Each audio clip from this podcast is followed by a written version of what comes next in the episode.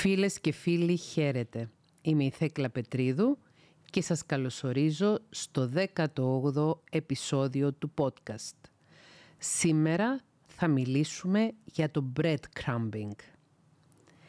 Μήπως αρκείσαι σε ψίχουλα αγάπης; Το breadcrumbing είναι ένα γερούνδιο στην αγγλική γλώσσα το οποίο προέρχεται από τη λέξη breadcrumbs που σημαίνει ψίχουλα.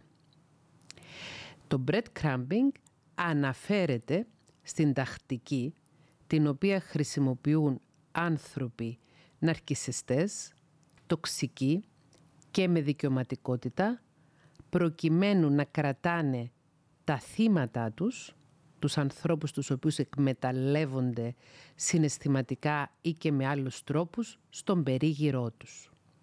Με απλά λόγια δηλαδή, ρίχνουν ψίχουλα αγάπης θα έλεγα εγώ, η ψίχουλα προσοχής, η ψίχουλα ενδιαφέροντος, προκειμένου να μας κρατάνε εκεί, ώστε όταν θελήσουν να μας χρησιμοποιήσουν, που συνήθως οι ναρκισιστές χρησιμοποιούν τους άλλους ανθρώπους για τόνωση και επιβεβαίωση του εγώ τους, για ναρκισιστική παροχή ή τροφοδοσία να μας έχουν εκεί απίκο. Η pop κουλτούρα, η οποία εκφράζεται μέσα και από τα τραγούδια ενός λαού, πολλές φορές χρησιμεύει ως ένα εργαλείο το οποίο κάμπτει ηθικές αντιστάσεις και επιβάλλει μη υγιείς τρόπους λειτουργικότητας ως φυσιολογικούς. Τους κανονικοποιεί δηλαδή. Ένα παράδειγμα που η pop κουλτούρα κανονικοποιεί το breadcrumbing είναι το πολύ γνωστό λαϊκό άσμα το οποίο λέει στο στίχο επακριβώς «Λίγα ψίχουλα αγάπη σου γυρεύω». Πρέπει να αρκούμαστε σε ψίχουλα αγάπης. Είναι υγιής στάση ζωής να περιμένουμε ελάχιστα από τους άλλους ανθρώπους και εμείς να είμαστε εκεί προσκολλημένοι, συνδεδεμένοι, περιμένοντας πότε θα επικοινωνήσουν μαζί μας και πότε ουσιαστικά θα μας χρησιμοποιήσουν. Το breadcrumbing, το να μας ρίχνει δηλαδή κάποιος ψίχουλα, ούτως ώστε να μας κρατάει σε κάποια σύνδεση μαζί του ή να επωφελείται από εμάς, είναι μία κακοποιητική συμπεριφορά. Είναι μία ψυχολογικά κακοποιητική συμπεριφορά και εμπίπτει στις συμπεριφορές εκείνες που ονομάζονται αδιόρατη κακοποίηση. Η ψυχολογική κακοποίηση είναι αδιόρατη. Δεν είναι εύκολο να τη διακρίνει κανείς. Και στόχος αυτού του επεισοδίου είναι να μάθουμε τι είναι το breadcrumbing, να μάθουμε με ποιους τρόπους εκδηλώνεται το breadcrumbing, να εξηγήσουμε πόσο βλαβερό μπορεί να είναι για την ψυχική ισορροπία, για την ευεξία, ακόμη και για την ψυχική υγεία του ανθρώπου που δέχεται breadcrumbing και να πούμε κάποιους τρόπους με τους οποίους ίσως μπορούμε να προστατέψουμε τον πολύτιμο εαυτό μας και από αυτού του είδους την αδιόρατη ψυχολογική κακοποίηση. Σας υπενθυμίζω ότι στο podcast αυτό, σε προηγούμενα επεισόδια, έχουμε μιλήσει για τον ναρκισισμό, έχουμε μιλήσει για την τοξικότητα, για την αγένεια, την αλαζονία, τη δικαιωματικότητα. Breadcrumbing εξασκούν οι άνθρωποι οι οποίοι έχουν ναρκισιστικό στυλ προσωπικότητας, οι άνθρωποι οι οποίοι είναι αλαζόνες, δικαιωματικοί, τοξικοί και αγενείς. Καθιστά τεράστια αγένεια να χρησιμοποιείς τον άλλον άνθρωπο για να καλύψεις τις δικές σου ανάγκες και να τον κοροϊδεύεις δίνοντας του ψίχουλα ότι είσαι εκεί για αυτόν. Ενώ στην πραγματικότητα τον κρατάς εκείνο σε μία θέση προσμονής, σε μία θέση ετοιμότητας προκειμένου να καλύψει τις δικές σου εγωκεντρικές ανάγκες. Το breadcrumbing μπορεί να συμβεί σε οποιασδήποτε σχέσεις, κυρίως όμως παρατηρείται έτσι πολύ καθαρά στις ερωτικές σχέσεις. Μία περίπτωση πέραν των ερωτικών σχέσεων που μπορεί να παρατηρηθεί breadcrumbing είναι στην εργασία, όπου για παράδειγμα ένας εργοδότης υπόσχεται στον υπάλληλό του, δηλαδή χρησιμοποιεί αυτό που λέγεται πάλι στην ορολογία των αρχισιστικών σχέσεων future faking, ψεύτικες υποσχέσεις για το μέλλον, του λέει συνέχισε την καλή δουλειά και εγώ στο μέλλον ίσως θα σου αυξήσω το μισθό σου. Του δίνει δηλαδή μια υπόσχεση, όχι ξεκάθαρη υπόσχεση, όχι συγκεκριμένη, όχι αυτό το μήνα θα αυξηθεί ο μισθός σου τόσο της εκατό, σου λέει ίσως στο μέλλον, αλλά ποτέ δεν σε προάγει, ποτέ δεν σου δίνει αύξηση, σου δίνει μόνο ψίχουλα των ψεύτικων μελλοντικών υποσχέσεων. Το future faking θα μπορούσε να μεταφραστεί στα ελληνικά ψευδείς μελλοντικές υποσχέσεις. Πάμε τώρα να δούμε κάποια σημάδια breadcrumbing στις ερωτικές σχέσεις. Ένας άνθρωπος φλερτάρει μαζί σου μέσω μηνυμάτων στα κοινωνικά δίκτυα, μέσω likes, fav, καρδιών δηλαδή, μπορεί να σου καρδουλιάζει, όπως είπε πολύ επιτυχημένα μία ακροάτρια του καναλιού μου στο YouTube, μια τηλεθεάτρια του καναλιού μου στο YouTube, ότι λέει καρδουλιάζει αυτός. Καρδουλιάζει ε, αναρτήσεις, καρδουλιάζει φωτογραφίες, καρδουλιάζει stories. Μπορεί να βλέπει τις ιστορίες σου στο Instagram ή τις ιστορίες σου στο Facebook ή τις ιστορίες σου στο TikTok σε όποιο social media μπορεί κάποιος να ανεβάσει ιστορίες. Μπορεί να δείχνει ότι και καλά ενδιαφέρεται για σένα γιατί πατάει ένα like ή γιατί βλέπει μια ιστορία, αλλά ποτέ δεν προχωράει σε τίποτα παραπάνω από αυτά τα ηλεκτρονικά ψίχουλα αγάπης που σου δίνει. Breadcrumbing μπορεί να κάνει κάποιος ο οποίος δείχνει ότι ενδιαφέρεται μόνο για σεξ. Δηλαδή οι συνομιλίες που έχει μαζί σου, τα μηνύματα που σου στέλνει ή οποιαδήποτε συνάντηση θέλει να έχει, έχει καθαρά τη μορφή της σεξουαλικής συνέβρεσης και όχι της δημιουργίας μιας ερωτικής σχέσεως με συναισθήματα. Εδώ θέλω να πω ότι αν δύο άνθρωποι ξεκάθαρα μεταξύ τους συμφωνήσουν ότι εμείς θέλουμε να έχουμε μία σύνδεση η οποία είναι μόνο σωματική, μόνο σεξουαλική, μπορούμε να το διαχειριστούμε. Γνωρίζουμε και οι δύο ότι αυτό στο οποίο θα προβούμε έχει αυτή τη μορφή της σεξουαλικής απλώς συναλλαγής, δεν τίθεται θέμα κακοποίησης του ενός προς τον άλλον. Όταν όμως κάποιος αφήνει να εννοηθεί με τα ψίχουλα αγάπης που πετάει ότι μπορεί να εξελιχθεί σε κάτι διαφορετικό, σε κάτι πιο συναισθηματικό, ίσως και σε μια ερωτική σχέση, τότε κάνει breadcrumbing προκειμένου να πάρει το σεξ, αυτό που θέλει να πάρει, αλλά να το πάρει σε καλύτερη συσκευασία επειδή οι άνθρωποι με ναρκισιστικό στυλ προσωπικότητας γνωρίζουν πολύ καλά ότι θα έχει πολύ καλύτερη απόδοση στο σεξ ένας παρτενέρ ο οποίος ελπίζει ότι θα δημιουργηθεί ερωτική σχέση και ο οποίος βιώνει ερωτικά συναισθήματα για τον άνθρωπο με τον οποίο κάνει σεξ. Με πιο απλά λόγια. Γνωρίζουν ότι αν σου το πούν ξεκάθαρα ότι εγώ θέλω μόνο να κάνουμε σεξ και μετά τίποτα, ότι είναι πολύ πιθανόν είτε να αρνηθείς, είτε αν θα πας, να πας και να μην έχεις και πολύ κέφι. Να πας και να μην δείχνεις συναισθήματα θαυμασμού προς το πρόσωπο το άλλο ή να αφήνεις να χτιστούν ερωτικά συναισθήματα προκειμένου να προστατεύσεις τον εαυτό σου από προσδοκίες οι οποίες θα απορριφθούν.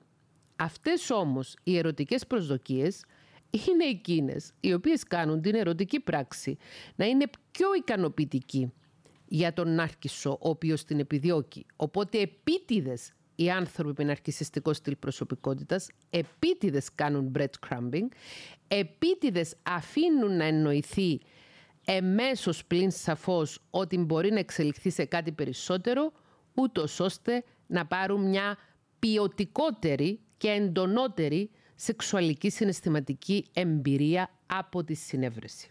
Γι' αυτό το λόγο το breadcrumbing αποτελεί κακοποίηση. Όχι γιατί είναι κακό δύο άνθρωποι ενήλικες μεταξύ τους να συνενέσουν στο να έχουν μία σχέση, μία σύνδεση καθαρά σεξουαλική. Αλλά γιατί προσποιείται ότι θέλει κάτι άλλο προκειμένου να πάρει ένα καλύτερο αποτέλεσμα και δείχνοντας πλήρη απάθεια, πλήρη έλλειψη ενσυναίσθησης για το τι μπορεί να προκαλέσει συναισθηματικά σε κάποιον, το να χτίσει προσδοκίες ότι κάνοντας σεξ με τον άνθρωπο αυτό θα ερωτευτούμε, θα συνδεθούμε, θα ζήσουμε ένα ρομάντζο, ενώ στην πραγματικότητα μετά το σεξ εξαφανίζεται, κάνει ghosting, έχουμε κάνει και επεισόδιο για τον ghosting, τον εξαφανίζεται κάποιος δίχως εξηγήσεις αφού έχει πάρει αυτό που ήθελε. Ένα άλλο σημάδι breadcrumbing είναι ότι οι άνθρωποι αυτοί φλερτάρουν μεν, στέλνουν μηνύματα, κάνουν τις αντιδράσεις στα social, αλλά ξεκάθαρα και συνεπώς φαίνονται να είναι μυστηριώδεις και πολύ απασχολημένοι. Δεν σου δίνουν μια ξεκάθαρη εικόνα του ότι ναι, ενδιαφέρομαι για σένα, ναι, έχω αυτό το πρόγραμμα καθημερινός, ναι, αυτές τις ώρες έχω ελεύθερες που μπορούμε να συνομιλήσουμε ή να πάμε για ένα ποτό ή να πάμε για ένα δείπνο ή να βρεθούμε σε φλερτάρει, αλλά είναι μυστήριος αυτός ο τύπος, μυστήρια αυτή η τύπησα, φαίνεται να είναι συνεχώς απασχολημένος, συνεχώς απασχολημένη, ίσως και γιατί δεν είναι και single πολλές φορές. Ίσως και γιατί ε, βρίσκονται σε μια σχέση συγκατοίκησης, είναι παντρεμένοι ή παντρεμένες και δεν το λένε. Επίσης, οι άνθρωποι που κάνουν breadcrumbing ποτέ δεν θα σου πούν καθαρά εγώ ο τάδε ενδιαφέρομαι ρομαντικά για σένα την τάδε ή για σένα τον τάδε οι προθέσεις μου είναι να σε γνωρίσω καλύτερα και αν συνεχίσεις να μου αρέσεις και αν σου αρέσω και σένα να αρχίσουμε να βγαίνουμε. Όχι. Ποτέ δεν θα δώσει ξεκάθαρη παραδοχή ότι έχει κάποια προτίμηση προς το άλλο πρόσωπο ή ότι έχει κάποια ερωτικά συναισθήματα. Γιατί οι άνθρωποι που κάνουν breadcrumbing δεν θέλουν ποτέ με τίποτα να αναλάβουν τις ευθύνες που προκύπτουν από την παραδοχή συναισθημάτων. Θέλουν να παίζουν εκ του ασφαλούς. Οπότε πάντοτε υπάρχει μια ασάφεια σε αυτά που λένε, ώστε ανα πάσα στιγμή να πούν «Ξέρεις, εγώ μόνο φιλικά σου μιλούσα. Με παρεξήγησες. Εσύ το πήρες ως φλερτ. Δεν ήταν φλερτ. Ήταν ένα συναδελφικό ενδιαφέρον ή ήταν ένα φιλικό ενδιαφέρον. Επίσης στέλνουν μπερδεμένα μηνύματα. Απ' τη μια μπορεί να σου πούν τι ωραία που ήταν τα ρούχα σου σε αυτή τη φωτογραφία που έχεις ποστάρει στο Instagram, πόσο πολύ σου πάνε και απ' την άλλη να σου πούν, αυτό που είπα προηγουμένως, εγώ νιώθω ότι είμαστε πολύ καλοί φίλοι.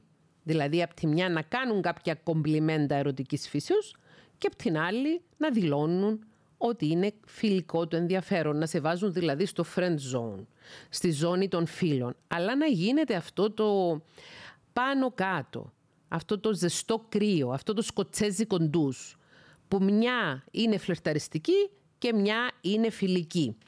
Και αυτά τα ανάμειχτα συναισθήματα πραγματικά μπορεί να σου προκαλέσουν αμφιβολία και για την κρίση σου.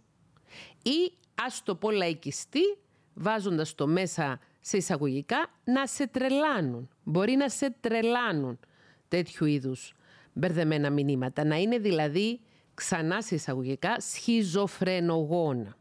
Δεν θα πάθει κάποιος σχιζοφρένεια όταν κάποιος του κάνει breadcrumbing.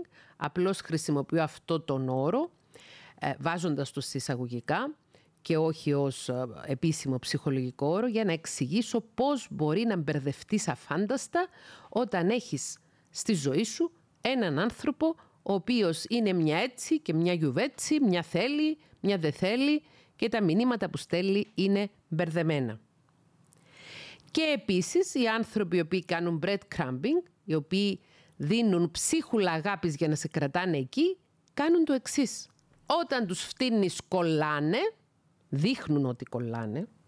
Όταν σταματήσεις να τους απαντάς, σταματήσεις να τους μιλάς, σταματήσεις να ανταποκρίνεσαι, αρχίζουν να ασχολούνται περισσότερο μαζί σου, όταν εσύ αποσύρεις το ενδιαφέρον σου, αλλά όταν εσύ δείξεις ξανά ενδιαφέρον, θα αποσυρθούν πάλι αυτοί. Δεν υπάρχει τρόπος να κερδίσεις τέτοιους τύπους και τέτοιες τύπησες, ούτως ώστε να σου δείχνουν συνεχές ενδιαφέρον. Γιατί αυτό που τους ενδιαφέρει, ο στόχος τους είναι το παιχνίδι, το ψυχολογικό παιχνίδι που παίζουν εις βάρος σου, χωρίς να τους ενδιαφέρει ότι εσένα σε αναστατώνει και στην ουσία υφίστασε ψυχολογική κακοποίηση από αυτούς, δεν τους ενδιαφέρει με τίποτα να αναλάβουν τις ευθύνες μιας ειλικρινούς και ευθείας επικοινωνίας, ενός ξεκαθαρίσματος και το μόνο που τους ενδιαφέρει είναι να παίρνουν ναρκισιστική παροχή, ναρκισιστική τροφοδοσία, να τους δείχνουμε δηλαδή ενδιαφέρον και να τονώνεται το άρρωστο εντός αγωγικών ναρκισιστικό τους εγώ. Είναι μια πολύ σύνηθη συμπεριφορά των breadcrumbing, των ναρκισιστών και των άλλων τοξικών ανθρώπων, όπως έχουμε πει προηγουμένως. Η πιο συνήθις μορφή breadcrumbing συνήθως γίνεται μέσω κάποιων μηνυμάτων, κάποιων likes, τα οποία δεν απαιτούν και πολλή προσπάθεια. Επίσης, το breadcrumbing γίνεται και μέσω του future faking, των ψευδών υποσχέσεων για το μέλλον. Ίσως στο μέλλον να είμαστε μαζί.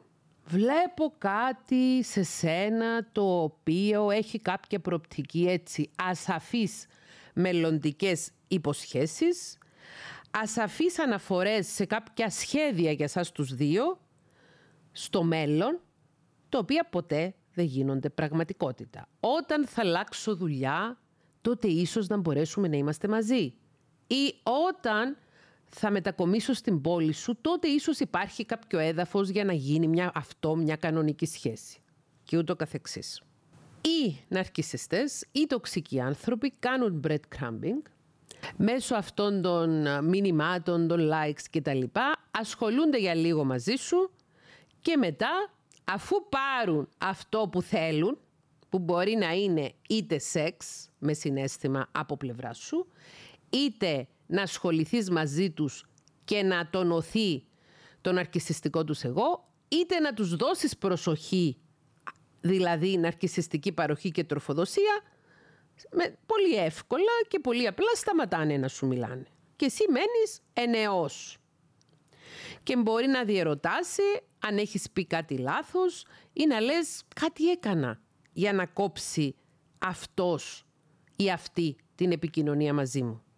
Στην πραγματικότητα όμως, αυτή η απόσυρση της επικοινωνίας, η απόσυρση έστω και των λίγων ψίχουλων αγάπης ή προσοχής ενδιαφέροντος που έχει δείξει ο τοξικός ή ναρκισιστής άνθρωπος, επέρχεται επειδή ακριβώς έχει επιτευχθεί ο στόχος έχουν καλύψει τις ναρκισιστικές τους ανάγκες μέσω της επικοινωνίας μαζί σου και τώρα δεν τους είσαι πλέον χρήσιμος και έχουν προχωρήσει. Δεν έκανες κάτι λάθος εσύ. Είτε τώρα που τους έδωσες προσοχή ικανοποιήθηκαν και προχώρησαν, είτε αν δεν τους έδινες προσοχή θα ενοχλούνταν και πάλι θα προχωρούσαν. Αλλά επειδή το breadcrumbing ακριβώς είναι ένα όπλο ψυχολογικού πολέμου, είναι ένα μέσο χειραγώγησης. Είναι ένα μέσο gaslighting. Gaslighting σημαίνει κάποιος να προσπαθεί να σε βγάλει τρελό και να σε κάνει να πιστέψεις κιόλας ότι είσαι τρελός.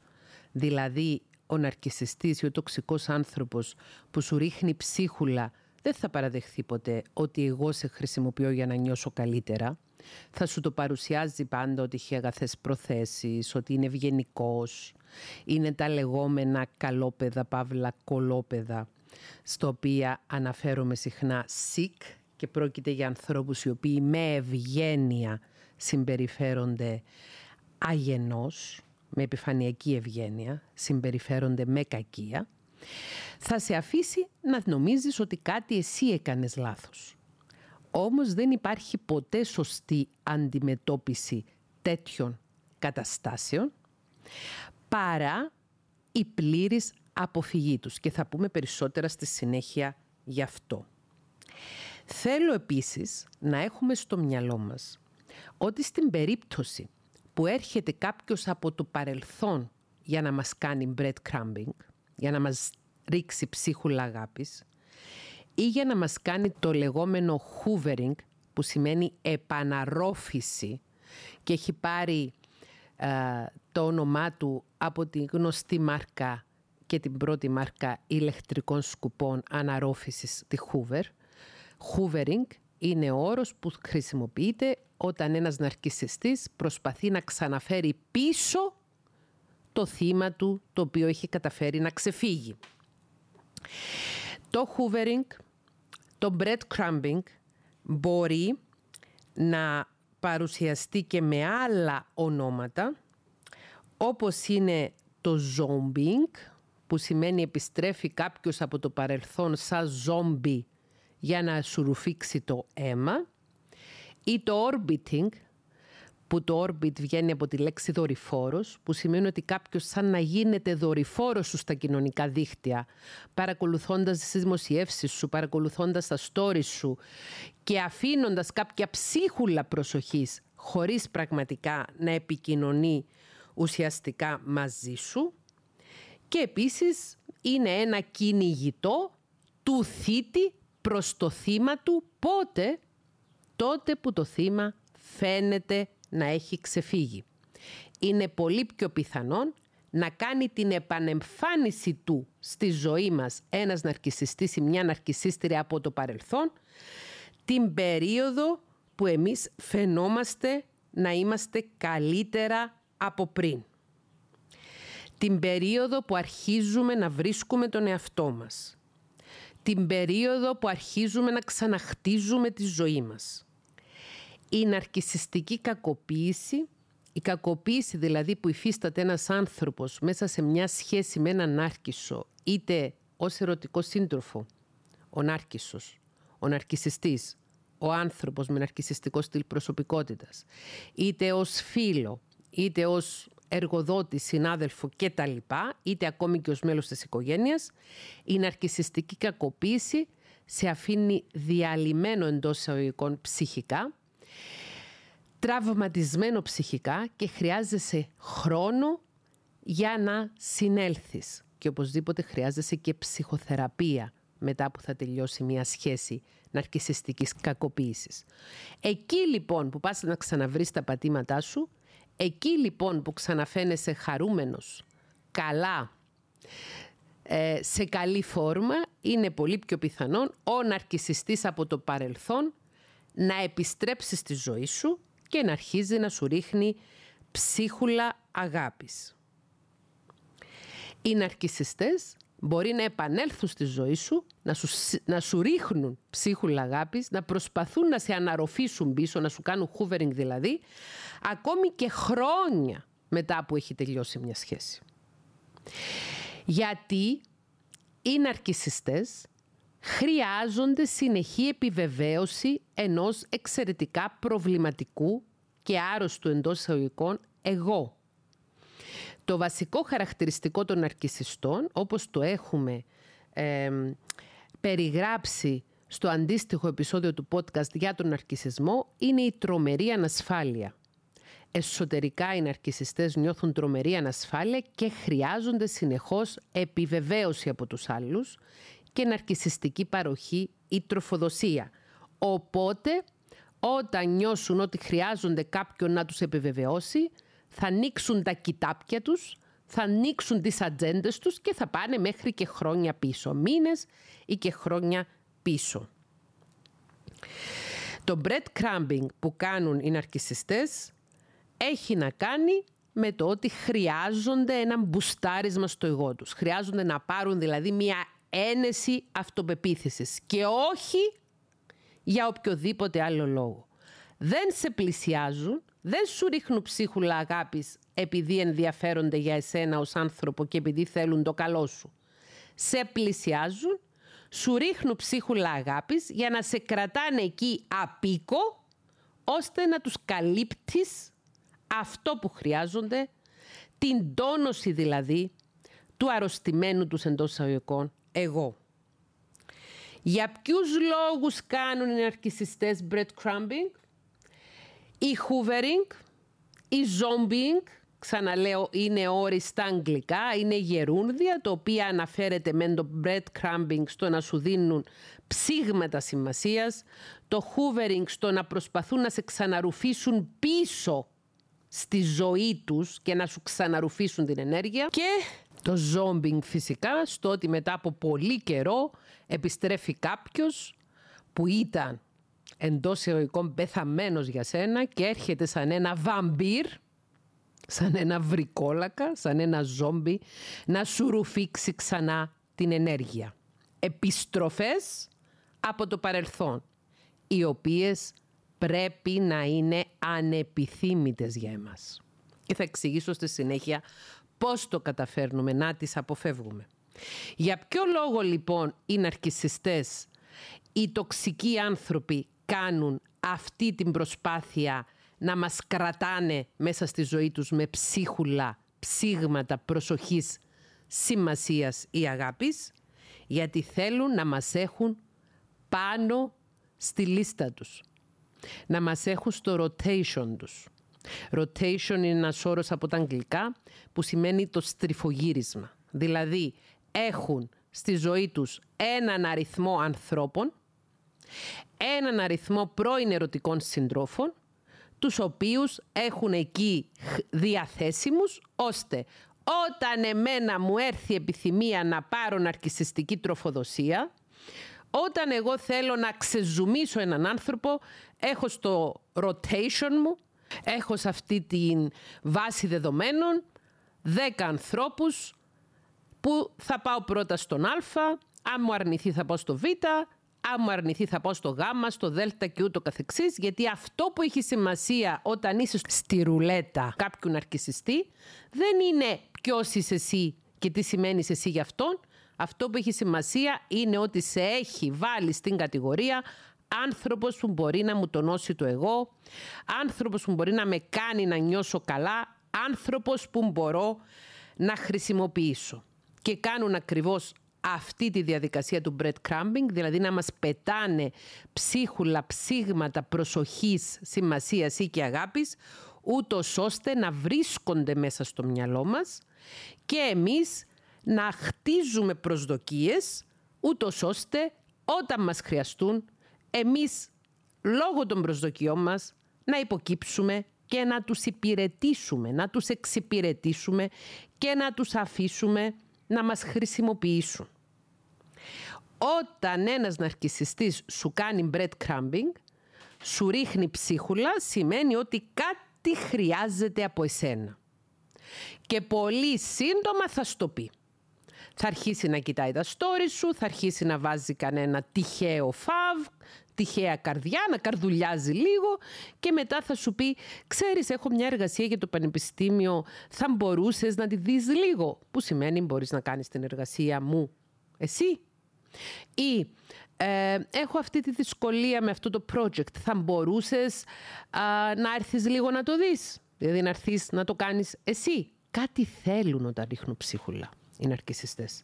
Δεν το κάνουν από αγάπη. Δεν το κάνουν από ειλικρινές ενδιαφέρον δεν το κάνουν από υπεύθυνη συμπεριφορά προσέγγισης ενός ανθρώπου για δημιουργία ισότιμης σχέσης. Το κάνουν γιατί έχουν συμφέρον. Και επίσης το κάνουν πολύ συχνά μόλις χωρίσουν από μια άλλη σχέση ή μόλις τους καταλάβει κάποιο από τα θύματα τους και τους παρατήσει. Όταν χάνουν την αρκισιστική τους τροφοδοσία, γιατί η τελευταία τους κατάκτηση τους κατάλαβε ότι είναι πάλιο χαρακτήρες και τους έχει αφήσει στα κρύα του λουτρού ή γιατί δεν κατάφεραν να ρίξουν αυτό τον άνδρα ή αυτή τη γυναίκα που έβαλαν στο μάτι και νιώθουν μειωμένοι, τότε θα επιστρέψουν σε σένα για να πάρουν επιβεβαίωση. Όχι για να σε αγαπήσουν, όχι για να συνδεθούν ουσιαστικά μαζί σου, όχι γιατί ενδιαφέρονται για σένα, αλλά γιατί αυτό που τους ενδιαφέρει είναι να έχουν συνεχώς ναρκισιστική τροφοδοσία. Και δεν τους ενδιαφέρουν τόσο πολύ τα πρόσωπα. Τους ενδιαφέρει η ναρκισιστική τροφοδοσία. Και μπορεί ναι με να σε έχουν παρατήσει στο παρελθόν επειδή σε βαρέθηκαν και επειδή τους έδινες για αρκετό καιρό ναρκισιστική τροφοδοσία, αλλά τώρα που έχουν χάσει το καινούριο τους αμόρε ή την καινούργια τους τροφοδοσία, σου λέει παρατίποτα, ας πάμε και σε αυτήν και σε αυτόν, ο οποίος κάποτε μας λάτρευε. Ας του ρίξουμε λίγα ψίχουλα, μήπως αναζωπηρωθεί το πάθος του και πάρουμε εμείς αυτή την προσοχή και την ενέργεια που θα κλέψουμε από αυτόν τον άνθρωπο. Επίσης, είναι πολύ πιο εύκολο να πάει κάποιος πίσω σε κάποιον ο οποίος στο παρελθόν του έχει δώσει ναρκισιστική τροφοδοσία. Είπαμε, οι άνθρωποι με ναρκισιστικό στυλ προσωπικότητας είναι κατεξοχήν τεμπέληδες.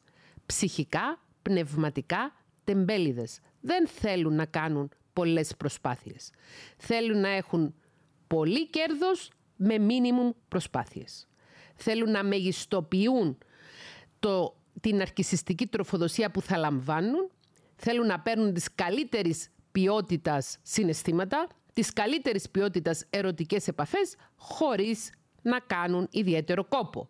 Άρα, αν πας πίσω και ρίξεις ψίχουλα αγάπης σε αυτήν, σε αυτόν, που ξέρεις ότι σε έχει αποθυμένο, δεν σε έχει ξεπεράσει, είναι άνθρωπος ο οποίος ήταν συνεξαρτημένος μαζί σου στο παρελθόν, σας υπενθυμίζω το επεισόδιο του podcast για τη συνεξάρτηση, τότε αν πας πίσω σε κάποιον τέτοιον, είναι πολύ πιο πιθανόν ότι θα σου δώσει και ευχαρίστως ο αφελής ξανά ναρκισιστική τροφοδοσία.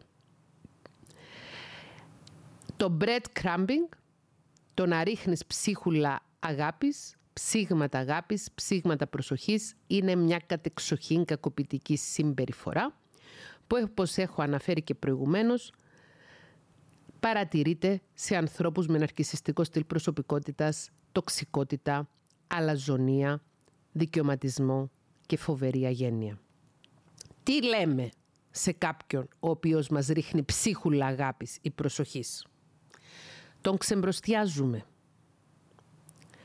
Όταν συνειδητοποιήσουμε ότι κάποιος μας ρίχνει ψίχουλα και παίζει δηλαδή μαζί μας προκειμένου να πάρει κάτι από εμάς χωρίς να αναλάβει οποιαδήποτε ευθύνη, που μια ισότιμη ανθρώπινη σχέση εμπεριέχει το στοιχείο της ευθύνης, τότε εμείς καλά κάνουμε να τους ξεμπροστιάσουμε και να τους πούμε αυτή τη στιγμή με κοροϊδεύεις, μου δείχνεις και καλά πώς ενδιαφέρεσαι γιατί θέλεις να πάρεις κάτι από εμένα χωρίς όμως να ενδιαφέρεσαι ουσιαστικά για μένα και χωρίς ανταπόδοση.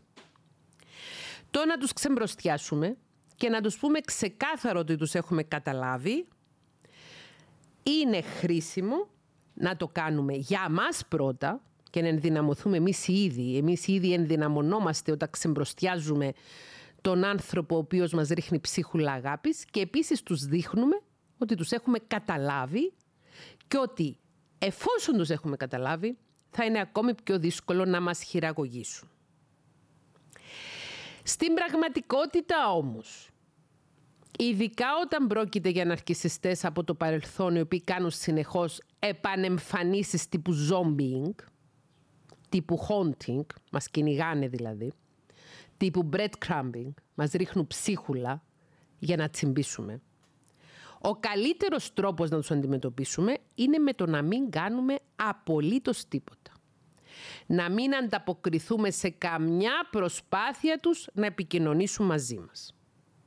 Να τους μπλοκάρουμε από παντού. Να τους μπλοκάρουμε από όλα τα κοινωνικά δίκτυα, από το τηλέφωνό μας, από τα μηνύματα μας, από το email μας, από παντού να μην αφήσουμε να υπάρχει καμία απολύτως πρόσβαση από αυτό το πρόσωπο σε εμάς. Easier said than done. Αυτό είναι ευκολότερο να το πεις από ότι να το κάνεις. Από τη μακρόχρονη πείρα μου ως ψυχολόγος με ανθρώπους, με ανθρώπους προσκολλημένους πάνω σε δυσλειτουργικά μοτίβα σχέσης, με ανθρώπους συνεξαρτημένους, με ανθρώπους κολλημένους πάνω σε ψευδεπίγραφους έρωτες, με ανθρώπους οι οποίοι περιμένουν ματέως πώς ένας άνθρωπος με ναρκισιστικό στυλ προσωπικότητας, ένας κακοποιητικός άνθρωπος θα τους αγαπήσει και κάνουν συνεχώς υποχωρήσεις και συνεχώς φαντασιώνονται πράγματα τα οποία δεν υπάρχουν, δηλαδή λειτουργούν σε ένα mode limerence. Σας υπενθυμίζω το επεισόδιο αυτού του podcast για το limerence. Η, η πείρα μου λοιπόν με αυτούς τους ανθρώπους, η επαγγελματική μου πείρα μου λέει ότι είναι πολύ δύσκολο ένας άνθρωπος που είναι συνεξαρτημένος με κάποιον άλλον, που έχει εξαρτηθεί από μια τοξική εντός εισαγωγικών αγάπη, γιατί δεν πρόκειται για αγάπη, πρόκειται για φαντασίωση αγάπης, πολύ δύσκολα θα πάρει την απόφαση να κλείσει όλες τις πόρτες, όλες τις κερκόπορτες, όλα τα παραθυράκια, να κλείσει κάθε πιθανότητα να τον προσεγγίσει ένα τέτοιο τοξικό πρόσωπο. Είναι πάρα πολύ δύσκολο, εξαιρετικά δύσκολο. Γιατί υπάρχει η δύναμη του τραυματικού δεσίματος, του trauma bonding. Το τραυματικό δέσιμο είναι μία συνθήκη στην οποία μας ελκύει ένας άνθρωπος και δενόμαστε μαζί του όταν μας προκαλεί πόνο και της ψυχοπαθολογικής έλξης. Ο όρος ψυχοπαθολογική έλξη σημαίνει να μας αρέσει έντονα κάποιος ερωτικά επειδή ακριβώς ξυπνά τα παθολογικά μας στοιχεία. Δηλαδή αν είμαστε θυματοποιημένοι και κάποιος είναι κακοποιητικός μπορεί να νιώσουμε έντονη ερωτική έλξη για εκείνο το πρόσωπο λόγω ακριβώς της κακοποιητικότητάς του και λόγω του ότι η δική του ψυχοπαθολογία κουμπώνει με τη δικιά μας.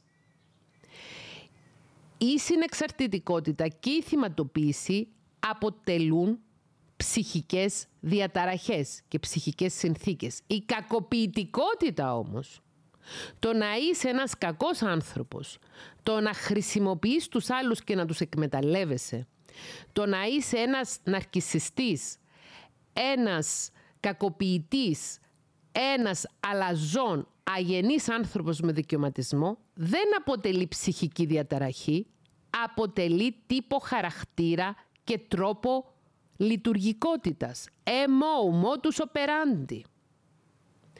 Οπότε, όταν μιλάμε για ψυχοπαθολογική έλξη, το άρρωστο μέρος το οποίο ελκύεται από την κακία είμαστε εμείς.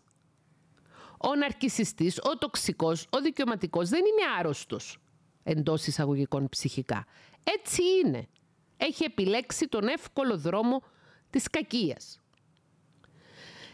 Όλοι οι άνθρωποι μπορεί να αντιδράσουμε σε οποιαδήποτε τραύματα από την παιδική μας ηλικία. Σας υπενθυμίζω το επεισόδιο του podcast για το τραύμα και το επεισόδιο του podcast για τη σύνθετη διαταραχή μετατραυματικού στρες. Μπορεί να αποκριθούμε σε οποιοδήποτε τραύμα έχουμε δεχθεί με το να προσπαθούμε να γινόμαστε καλύτεροι άνθρωποι και πιο καλοσυνάτοι ή να αντιδράσουμε σε οποιοδήποτε τραύμα με το να επιλέξουμε το δρόμο της κακίας και να επιλέξουμε να εντός εισαγωγικών παίρνουμε το αίμα μας πίσω με το να κακοποιούμε άλλους ανθρώπους δικαιολογώντας το στο κακό μας μυαλό.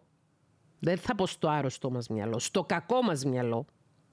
Εντός εισαγωγικών αυτοί οι όροι είναι όροι που δεν είναι ψυχολογικοί αλλά τους χρησιμοποιώ για να γίνω πιο κατανοητή. Το δικαιολογούμε μέσα στο μυαλό μας το οποίο βρήθη κακίας και απανθρωπιάς ότι είναι εντάξει να κακοποιώ τους άλλους επειδή με έχουν κακοποιήσει και εμένα. Και η ψυχοπαθολογία του θύματος, η ψυχοπαθολογία του συνεξαρτημένου ανθρώπου έγκυται στο ότι βρίσκει ελκυστικό κάποιον να τον κακοποιεί.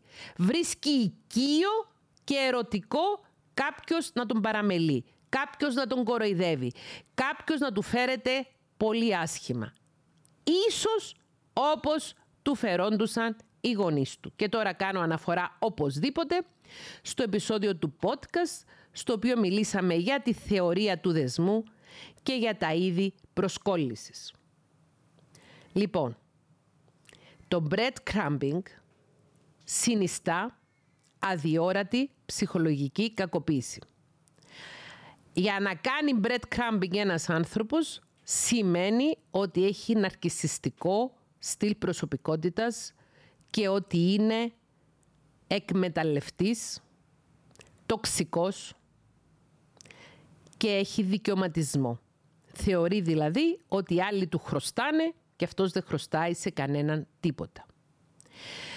Το breadcrumbing, το να μας ρίχνουν ψίχουλα αγάπης ή σημασίας ή να παρακολουθεί κάποιος τα κοινωνικά μας δίχτυα χωρίς να αναλαμβάνει οποιαδήποτε σοβαρή ευθύνη, είναι μία απόδειξη ότι αυτός ο άνθρωπος δεν μας σέβεται, δεν μας εκτιμά, μας κοροϊδεύει και παίζει με το μυαλό μας. Και επειδή ακριβώς πρόκειται για κακοποιητική συμπεριφορά, κινδυνεύει η ψυχική μας υγεία και η ισορροπία από μια τέτοια κακοποιητική συμπεριφορά και κατ' επέκταση ίσως και η σωματική μας υγεία. Η ψυχολογία υγείας και οι μελέτες της ψυχολογίας υγείας δείχνουν μια σύνδεση ανάμεσα στην ψυχική κακοποίηση και την εμφάνιση κάποιων σωματικών ασθενειών. Δεν λέω ότι όλες οι σωματικές ασθένειες εμφανίζονται στους ανθρώπους λόγω κακοποιητικών σχέσεων ή ψυχοπιεστικών συνθήκων, αλλά υπάρχει μία σύνδεση. Όσο αυξάνεται η ψυχοπίεση, τόσο αυξάνονται και οι πιθανότητες κάποιος να αναπτύξει κάποιες ασθένειες για τις οποίες ίσως έχει και γενετική προδιάθεση. Λοιπόν, οφείλουμε να προστατεύσουμε τον εαυτό μας από τέτοιες ύπουλες, δόλιες, αδιόρατα κακοποιητικές συμπεριφορές. Να σταματήσουμε να χορταίνουμε με ψίχουλα. Μάλλον, να σταματήσουμε να κοροϊδεύουμε τον εαυτό μας ότι μπορούμε να χορτάσουμε με ψίχουλα. Κα, κανένας άνθρωπος δεν μπορεί να χορτάσει με ψίχουλα. Χρειαζόμαστε να φάμε ολόκληρο το γεύμα. Ολόκληρο το κομμάτι, το καρβέλι. Όχι τα ψίχουλα που έχουν απομείνει. Όχι ψήγματα προσοχής, ψήγματα συνδεσιμότητας, ψήγματα αγάπης. Η γνώμη μου είναι ότι κανένας άνθρωπος, καμία γυναίκα, κανένας άνδρας δεν πρέπει να ανέχεται οποιοδήποτε καραγκιόζει να παίζει με τα συναισθήματά του. Και όταν λέω καραγκιόζει, εννοώ άνθρωπο που κοροϊδεύει τους άλλους. Κανέναν. Τι σημαίνει αναλαμβάνω ευθύνη όταν έρχομαι και σου λέω στα ίσια «Γιάννη, μ' αρέσεις», «Μαρία, μ' αρέσεις», Νιώθω μια ερωτική έλξη προς εσένα. Θες να βγούμε ένα ραντεβού, να γνωριστούμε; Όταν δηλώνω ξεκάθαρα τον ενδιαφέρον και όταν κάνω πράξεις οι οποίες ξεκάθαρα δηλώνουν ότι εγώ ασχολούμαι ξεκάθαρα ερωτικά με κάποιον άνθρωπο και όταν στην πορεία της γνωριμίας λέω τα πράγματα με το όνομά τους, λέω τι συναισθήματα έχω, λέω τι θέλω να έχω με αυτόν τον άνθρωπο. Ρωτάω φυσικά. Δεν σημαίνει ότι θα έρθει κάποιος να μας επιβάλλει να έχουμε ερωτική σχέση μαζί του αν δεν θέλουμε. Όταν οι άνθρωποι δεν κολώνουν να ονομάσουν τη σύνδεση που έχουμε με έναν άνθρωπο σχέση, όταν οι άνθρωποι δεν κολώνουν να πούν στα ίσια σε γουστάρω, βρε. Είμαι ερωτευμένος μαζί σου, είμαι ερωτευμένη μαζί σου. Υπάρχουν συναισθήματα. Αναλαμβάνω την ευθύνη για αυτά τα συναισθήματα. Όταν οι άνθρωποι δεν έχουν αυτή τη μαγιά, και αυτή τη λεβεντιά to own their feelings, να παίρνουν ευθύνη για τα συναισθήματά τους και να έχουν το θάρρος να δημιουργήσουν κάτι καινούριο, αυτοί οι άνθρωποι, αν δεν έχουν αυτή τη μαγκιά, αν δεν έχουν αυτή τη λεβεντιά, αν δεν έχουν αυτό το φιλότιμο, δεν αξίζουν να είναι μέρος της ζωής μας. Και όσο εμείς κρατάμε μέσα στη ζωή μας τέτοιους breadcrumbers, τέτοιους οι οποίοι μοιράζουν ψίχουλα, συνενούμε στην κακοποίηση μας και συνενούμε στη διάβρωση της αυτοεκτίμησης μας, της ψυχικής μας υγείας και ισορροπίας. Προτείνω την αυτοαγάπη. Προτείνω την αυτοσυμπόνια. Να λυπούμαστε τον εαυτό μας, να τον αφήνουμε να ταλαιπωρείται από τέτοιους ανθρώπους μεσοβέζικους οι οποίοι δεν αναλαμβάνουν ευθύνη για τα συναισθήματα τους, οι οποίοι δεν έχουν αγαπητικά συναισθήματα προς τους άλλους και οι οποίοι θέλουν μόνο να εκμεταλλεύονται και να χρησιμοποιούν τους άλλους. Με ποιο τρόπο μπορεί κάποιος να εξασκήσει την αυτοαγάπη και την αυτοσυμπόνια; Μέσω της ψυχοεκπαίδευσης, της ψυχοθεραπείας και του προσωπικού πνευματικού αγώνα. Η ψυχοεκπαίδευση συντελείται μέσω της ακρόασης τέτοιων, για παράδειγμα, ψυχοεκπαιδευτικών podcast, μέσω της παρακολούθησης ψυχοεκπαιδευτικών βίντεο όπως αυτά που βρίσκονται στο κανάλι μου στο YouTube. Σας προσκαλώ να ψάξετε να βρείτε το ψυχοεκπαιδευτικό μου κανάλι στο YouTube βάζοντας το όνομά μου Θέκλα ή Θέκλα Πετρίδου στη μηχανή αναζήτησης του YouTube. Υπάρχουν και άλλα ψυχοεκπαιδευτικά κανάλια, δεν είναι μόνο το δικό μου. Επίσης, το να διαβάζουμε ψυχοεκπαιδευτικά βιβλία. Γράφουν και άλλοι ψυχοεκπαιδευτικά βιβλία, δεν έχω γράψει μόνο εγώ. Παίρνω την ευκαιρία να σας πω ότι τέσσερα από τα βιβλία μου, το βιβλίο μου «Χαρούμενη μαμά, χαρούμενα παιδιά», το βιβλίο μου «Να μείνω ή να φύγω», το βιβλίο μου «Ψυχολογικός πόλεμος» και το βιβλίο μου «Έρωτας αυτός ο αδιάγνωστος» είναι διαθέσιμα online. Θα βάλω στην περιγραφή αυτού του podcast τους συνδέσμους για αυτά τα τέσσερα βιβλία. Ανακεφαλαιώνω η ψυχοεκπαίδευση γίνεται μέσω της ακρόασης ψυχοεκπαιδευτικών podcast, της παρακολούθησης ψυχοεκπαιδευτικών βίντεο, της ανάγνωσης ψυχοεκπαιδευτικών βιβλίων. Η ψυχοθεραπεία γίνεται με τον τρόπο που έχει περιγραφεί στο δεύτερο επεισόδιο του podcast με έναν ειδικό ψυχικής υγείας ο οποίος είναι διαπιστωμένος ψυχοθεραπευτής, ψυχολόγος ψυχοθεραπευτής κατά προτίμηση. Η δική μου προτίμηση είναι αυτή. Και ο προσωπικός πνευματικός αγώνας γίνεται μέσω της συνεχούς προσπάθειας που κάνει ένας άνθρωπος ο οποίος θέλει να βγει από τα σκοτάδια στο φως και θέλει επιτέλους να τι θα σεύσει τους εσωτερικούς του δαίμονες, επιτέλους να ξεπεράσει τα κολλήματά του, επιτέλους να απελευθερωθεί από τη συνεξάρτηση, τη χαμηλή αυτοεκτίμηση και αυτή τη συνήθεια να δεχόμαστε ψίχουλα αντιολόκληρο το γεύμα. Δεν σου ζητάω λίγα ψίχουλα αγάπης για τον εαυτό σου. Σου ζητάω ολόκληρη την αγάπη για τον εαυτό σου. Και αν δεν μας αγαπήσουμε εμείς, αν δεν μας συμπονέσουμε εμείς, τότε κανείς άλλος δεν θα μπορέσει. Η επίκληση που κάνω προς εσάς, που έχετε παρακολουθήσει αυτό το επεισόδιο μέχρι σε αυτό το σημείο, είναι να γίνετε εσείς η μεγαλύτερη αγάπη προς τον εαυτό σας. Να συμπεριφέρεστε εσείς προς τον εαυτό σας σαν μια εσωτερική μητέρα, σαν ένας εσωτερικός πατέρας, να φροντίζετε τον εαυτό σας όπως θα φροντίζατε ένα μικρό παιδί και δεν θα αφήνατε κανέναν να το κακοποιήσει. Στέλνω την αγάπη μου. Γεια!